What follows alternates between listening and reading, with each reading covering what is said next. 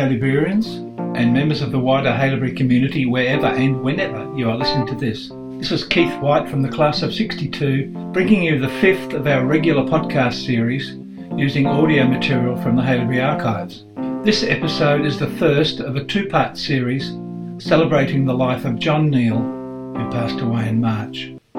John was a leading teacher and administrator at Haileybury for 40 years, beginning in 1957 at the Brighton campus, where he taught maths and science. In 1960, he was appointed head of science and was the senior chemistry teacher. The science block at Keysborough is named in his honour. In 1963, he accepted the task of reorganising the boarding school and served as senior boarding house master for several years. Through this time, he coached cricket, football, and tennis.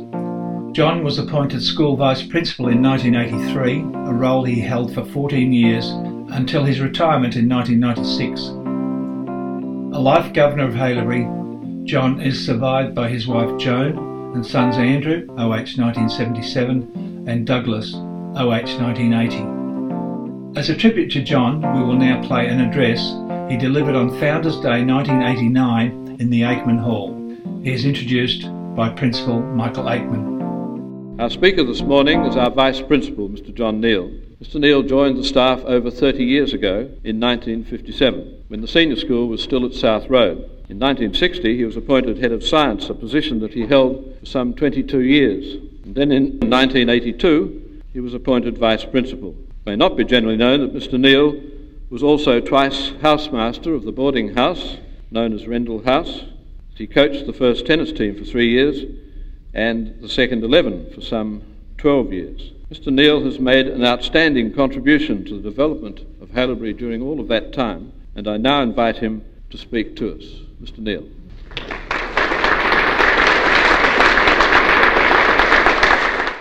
Mr. Aikman and fellow Haileyburyans. Founders Day is a relatively late tradition at Haileybury. It was first introduced in March 1963 itself a significant date in the life of the school. For in February of that year, classes were first held on this property. In the old Haileyburyans Association section of the Winged Hart, the name of the school magazine in those years, this report appeared. On Monday, the 11th of March, there took place the first Founders' Day of Haileybury College. Organised by the school in close cooperation with the association, the day proved to be an outstanding success, and we look forward to the future when Founders Day will become the most important social and sporting day in the school year. The old boys fielded cricket, tennis, football, shooting, and debating teams against the school, and the school arranged an organ recital and an excellent art show. The highlight of the day was a combined service held in the quadrangle, in which all sections of the school community took part. Founders Day arose from the concept of the then headmaster, Mr. D.M. Bradshaw, that as we moved to Keysborough, there could be a problem in that the school may become divided and that devices needed to be put into place to emphasise the oneness of Haileybury. The day that was chosen was a public holiday, although not a school holiday, so that parents and old boys and friends of the school would be able to attend and a vast crowd did so. The theme was the recognition not only of the beginnings of the school by Rendall, but also public recognition of the continuing debt that those currently at the school owed to so many people who had assisted in the building and development of the school. Often at the combined assembly, the work of individuals was recognised. And presentations were made often by groups of people in the school to the school to help with its development and functioning. And Founders Day in that form continued until the early 1970s when the public holiday became a school holiday. And at that time, the Founders Day celebration was moved to take the form of a special assembly held on the first Wednesday in February to coincide with the opening of Rendall's Haileybury. In recent years, the Founders Day Assembly has been linked with the installation of school officers. That Founders Day has continued for some 26 years is itself testament to the correctness of Bradshaw's perception. We continually need to emphasise the fact that though we operate now in five parts, Castlefield, Newlands, Berwick, Pelican, and here, that we are one school, a school with common goals and expectations, a school which aims to produce an identifiable Haileybury man, not a Castlefield man or a Newlands man, but a Haileybury man. We must also never lose sight of the fact that Haileybury has not been what it is today. Even if we go back 10 years, I would say that those who sat in the old gymnasium celebrating Founders Day would not have realised that 10 years later we would have this building and its associated drama and music schools, would not have a chapel, would not have an all weather hockey and tennis courts, would not have our athletics complex, would not have many of the facilities that have come in the two prep schools. Certainly, Berwick would have not been a thought in anybody's mind at all.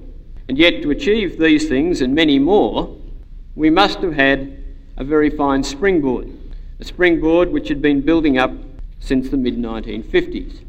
As I said earlier, 1963 was a key date in the development of Haileybury. It was the day in which the planning of the previous few years had come to fruition. And I thought it would be worthwhile spending a few minutes simply to paint a picture, if I can, of what Haileybury was like just before that move came. 1957, when I came to Haileybury, was a time of great hope in Australia. Certainly, Melbourne was full of confidence after the celebration or the conducting of the 1956 Olympics. But Haileybury at that time was, by today's standards, a harsh place for both boys and staff, and it was very much a product of its times. There were some 770 boys in the school, 420 of them being in senior school, which was forms 1 to 6. And the school was very much in the last stages of a growth phase, which had seen it go from 81 boys in 1942 to 530 in 1952, and finally peak at just over 1,000 in 1959. Building had kept pace more or less with the enrolments through the 40s and 50s, and there was virtually no more space to expand. Imagine, if you can, a thousand plus boys from sub primary to Form 6 jammed on the site at Castlefield, which today was occupied by some 350 small boys, and on which there were very many more buildings than we have there today. It was a very crowded place. Boys had to work and live on top of one another. Mr. Bradshaw had a plan of trying to hold the numbers fairly constant at just over a thousand, and he achieved this from 1959 to 1961. The aim was to try and consolidate and improve facilities. His waiting lists, however, grew and grew. It was a crowded place. Classes in Forms 1 to 4 were large. 40 to 45 boys was the standard offering that presented you as you went from class to class. It was not unusual to have desks on the classroom platform. Teachers taught some 34 or 35 periods a week out of a 40 period program. In that year, we had two classes in Form 4, 87 boys. Above that, the numbers fell off as that was the way things happened in those days. And we had just on 60 in Form 5 and 30 in Form 6, so that the classes in 5 and 6 were quite small. Boys sat external public examinations at the end of Form 4, and again at Form 5, and again at Form 6. And the Form 6 examination was at that time the entry examination for the University of Melbourne, which was the only university in the state and of course, at that time, there were no such things as quota scores, or quotas, or cut-off scores, or penalties for, repeating Form 6 a second time. Of the 30 that were in Form 6, a significant number would be boys who were repeating simply to have a final year and enjoy themselves. The showpieces of the school were the memorial hall and the library. The number and quality of turf wickets for matches and practice were of a standard rarely equalled elsewhere but the facilities in general classrooms were minimal. The science facilities were primitive, with equipment that most schools accepted as basic essentials being non existent. Televisions, overhead projectors, tape recorders were unheard of. The classrooms were extremely hot in summer and virtually unheated in winter. I remember the headmaster's instructions were that boys were not to remove jackets or ties in class even on the hottest day, and that he required male staff to wear suits and gowns at all times, in class and about the buildings. In winter, boys had to be actively discouraged from wearing overcoats and gloves to class, and I certainly recall one or two younger men who wore car coats under their academic gowns. At that time, we had boarders. Most of them were boys from the country, and they were all placed in Rendall House. They swamped the day boys. They also made a contribution to the life of the school far in excess of one would expect from their numbers, and they lived in truly Spartan conditions. The seniors slept in fibro cement unlined bungalows, which were intolerably hot in summer and unbelievably cold in winter. The boarders rose at 6:30 every morning and were required to run for between one and three miles. And this was to prepare them for the house cross country run, which Rendall had not lost since 1945. After the run, they all had a cold shower because the hot water was provided by a wood heater. The heating did not start until boys got up in the morning to stoke it. Even in the coldest of weather, the boys were required to have that shower. The Army Cadet Unit was a dominant force in the school. The unit was one of the largest in the state and was continually growing as all boys from Form 3 upwards were expected to be cadets. Only a handful who could prove a real medical problem or a moral objection could find an alternative activity. And while cadets met on Tuesdays, they seemed to be involved in activities right through the week. Prefects and probationers, which were the historical name for school leaders, were invariably drawn from the cadets. They were either senior cadet under officers or senior NCOs The situation was that if you hadn't made it in cadets, you could forget school office. In sport, the school had a proud record. It had achieved public recognition through the efforts of one John Marshall, who was an outstanding performer in the 1948 and 1952 Olympics, and who broke and created many world records. In AGS competition, Haileybury won the swimming every year from 1951 to 58, athletics from 55 to 57, and were very competitive in the other major sports without ever winning. A fierce house competition existed within the school, and it was accepted that inter-house football matches caused many more and severe injuries than could be expected in inter-school matches. Still, boys and their fathers looked forward to house football with great relish. In retrospect, the school was a very confident, close knit, self supporting community most boys lived relatively close to the school and close to each other. And the school seemed to have large numbers of characters, both among the boys and among the staff. That may be partly due to the times, but it also may be partly due to the closeness, physically and in terms of where people lived of those times.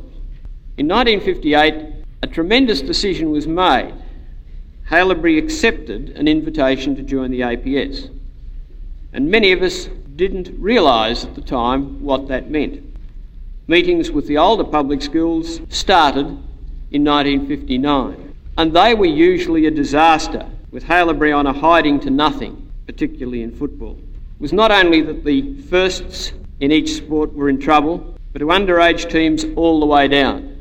In first 11 cricket, we could occasionally upset the older schools. I remember in 1959 we disposed of Geelong College and in 1960 upset the mighty Xavier. But these were fairly rare occurrences. And I've never seen a time, time that I've been here, when school spirit flagged so dramatically and so quickly. In the Winged Heart of 1959, the boy editor writes this plea Quality required of all Haileyburyans is perseverance. We may never rival the larger and older public schools in sport. Certainly, we shall not do so for a long time yet. But we must never stop trying or give up hope. A plaintive cry indeed.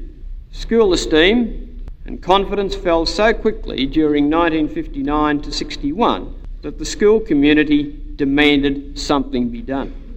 Ways had to be found to be competitive with all the schools in this expanded APS competition. The other schools who went in with us were starting to expand, and a number of the older schools were actively growing.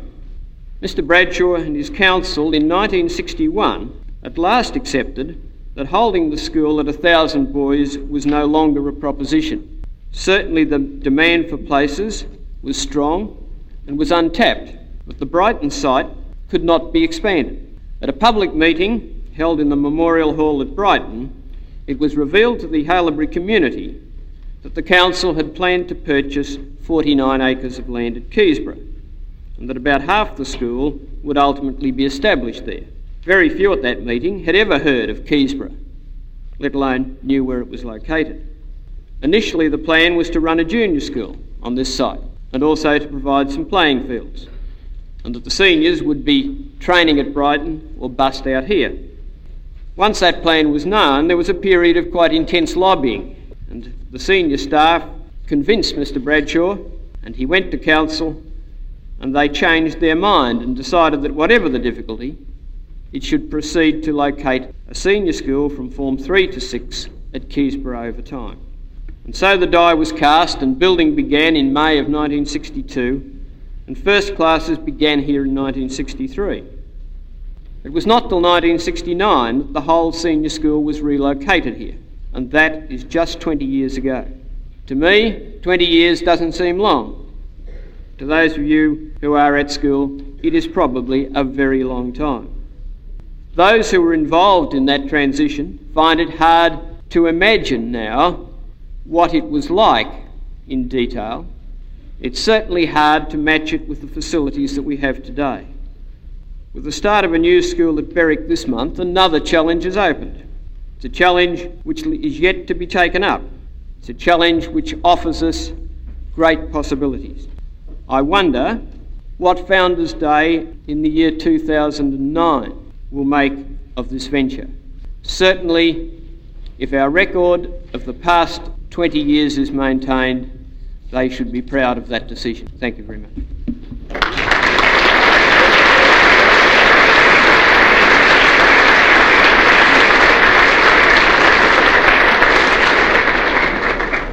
What a far-sighted snapshot of the school given 30 years ago, and a very succinct appraisal of the origin and reasons behind Founders Day. I found it very interesting to hear John's take on turning the clock back just 10 years from 1989. In the next episode, we'll bring you some material from 1997, the year after his retirement. I remember John most fondly. He joined the staff in the same year that I started Form 1. He was my form teacher in Form 2 and coach of the second 11, which I was fortunate to captain in 1962. He was always warm, approachable, and very witty. Well, that's it for this fifth From the Archives podcast. The next episode will be coming in May. If you've got a comment to make or a story you'd like to tell, please get in touch. My home email, redhillsouth at icloud.com, all lowercase. Voicemail would be nice if you can manage it, and don't forget to include your name and final year at Haileybury. This is Keith White signing off from the Archives, Series 1, Episode 5, April 2019.